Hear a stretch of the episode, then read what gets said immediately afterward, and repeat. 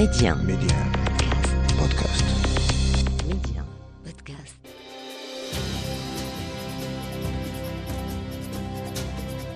بدأت متابعتي للمنتخب الوطني لكرة القدم منذ أكثر من خمسين عاما كنت طفلا حين شاهدت في المنتخب في الملعب في أول مباراة ضد تونس فكما أشرت إلى ذلك سابقا فأنا ابن مهاجر والتقيت مع والدي عبر القطار من صفاقس مسقط الرأس إلى تونس العاصمة حاملا معي راية المغرب وكان مشهدا.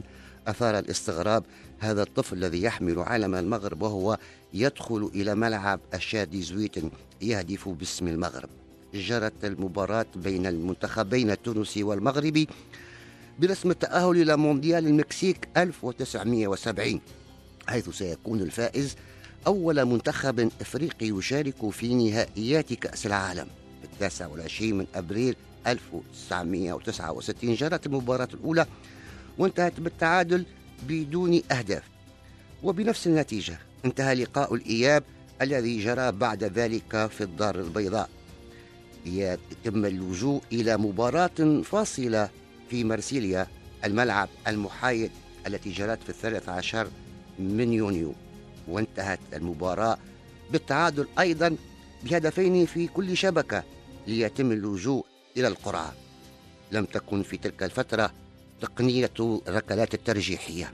ليبتسم الحظ في النهاية للمنتخب المغربي الذي أصبح بذلك أول منتخب إفريقي يشارك في نهائيات كأس العالم وثاني منتخب عربي يشارك في هذه المسابقة بعد منتخب مصر في دورة إيطاليا 1934 ما أثار فرحة عارمة في صفوف الجالية المغربية بتونس التي كانت تجتمع لمتابعة المباريات عبر المذياع تفجر هذا الفرح بعد إعلان المذيع الذي ينقل المباراة من داخل حجرة الملابس أن الحظ ابتسم في القرعة التي جرت بقطعة نقدية معدنية للأسود الأطلس.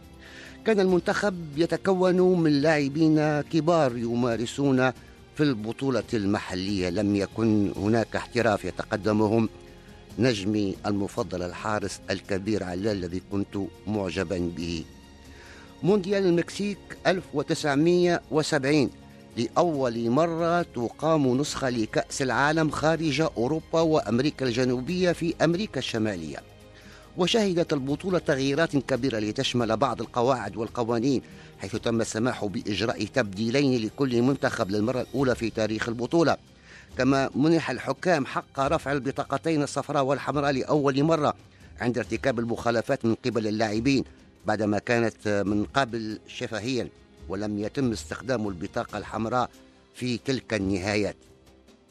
ويبقى الثالث من يونيو 1970 مسجلا بأحرف من ذهب في سجل كرة القدم المغربية لأنه كان موعد لأول مباراة للمنتخب الوطني في كأس العالم.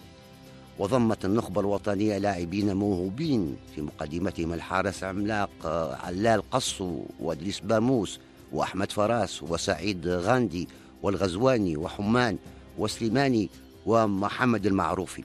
ولم ترحم القرعة وصول الأطلس وضعتهم في مجموعة قوية إلى جانب ألمانيا الغربية التي بلغت نصف النهاية قبل أن تنهي المنافسات ثالثة والبيرو بطلة أمريكا الجنوبية وبلغاريا التي تصدرت مباريات التأهل الأوروبية عن المجموعة الثامنة.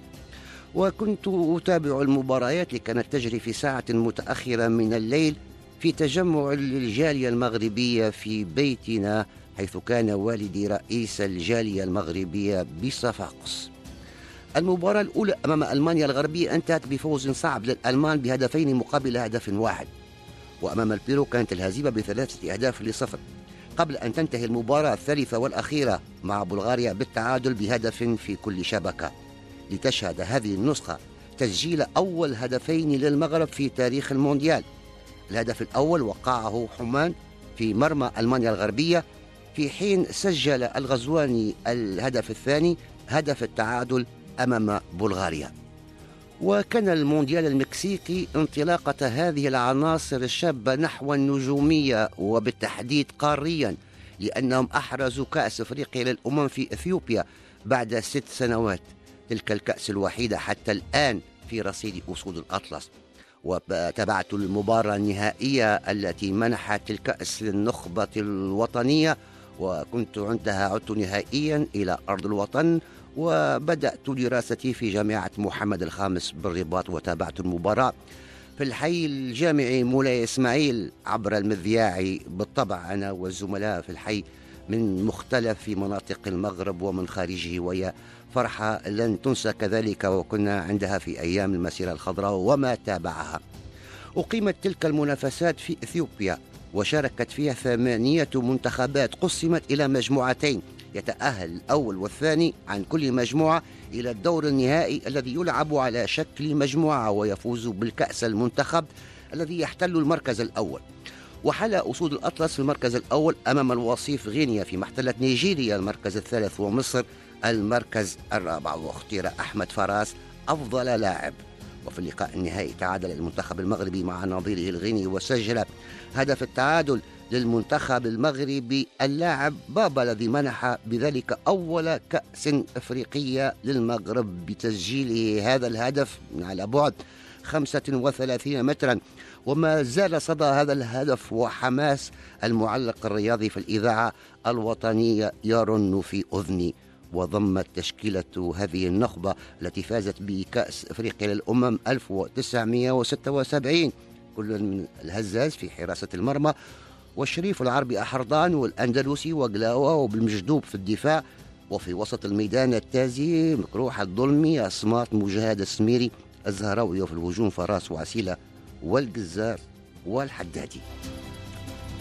بعد 16 عاما عاد المنتخب المغربي إلى المكسيك في مونديال 1986 وكانت المكسيك آه، تنظم البطولة للمرة الثانية في تاريخها كأول وآخر دولة تستضيف البطولة مرتين في أمريكا الشمالية وذلك بعد اعتذار كولومبيا عن الاستضافة لمعوقات لوجستية واقتصادية. وتغير نظام البطولة حيث أصبح الدور الثاني بنظام خروج المغلوب بدلا من المجموعات. ذلك المونديال الذي تابعته ميديا في إحدى أولى التغطيات الرياضية الخارجية الكبرى. وسمع العالم زئير الأسود الذي حققوا إنجازا غير مسبوق بتأهلهم إلى الدور الثاني متصدرين مجموعتهم التي كانت تضم إنجلترا وبولندا والبرتغال. ولهذا الحديث بقية ولهذه الملحمة وقفة في لقاء قادم. إنجاز كرره المنتخب الوطني في مونديال قطر المستمرة منافساته. فعسى أن يتجاوز أسود 2022 ما أنجزه أسود 1986 وإلى اللقاء.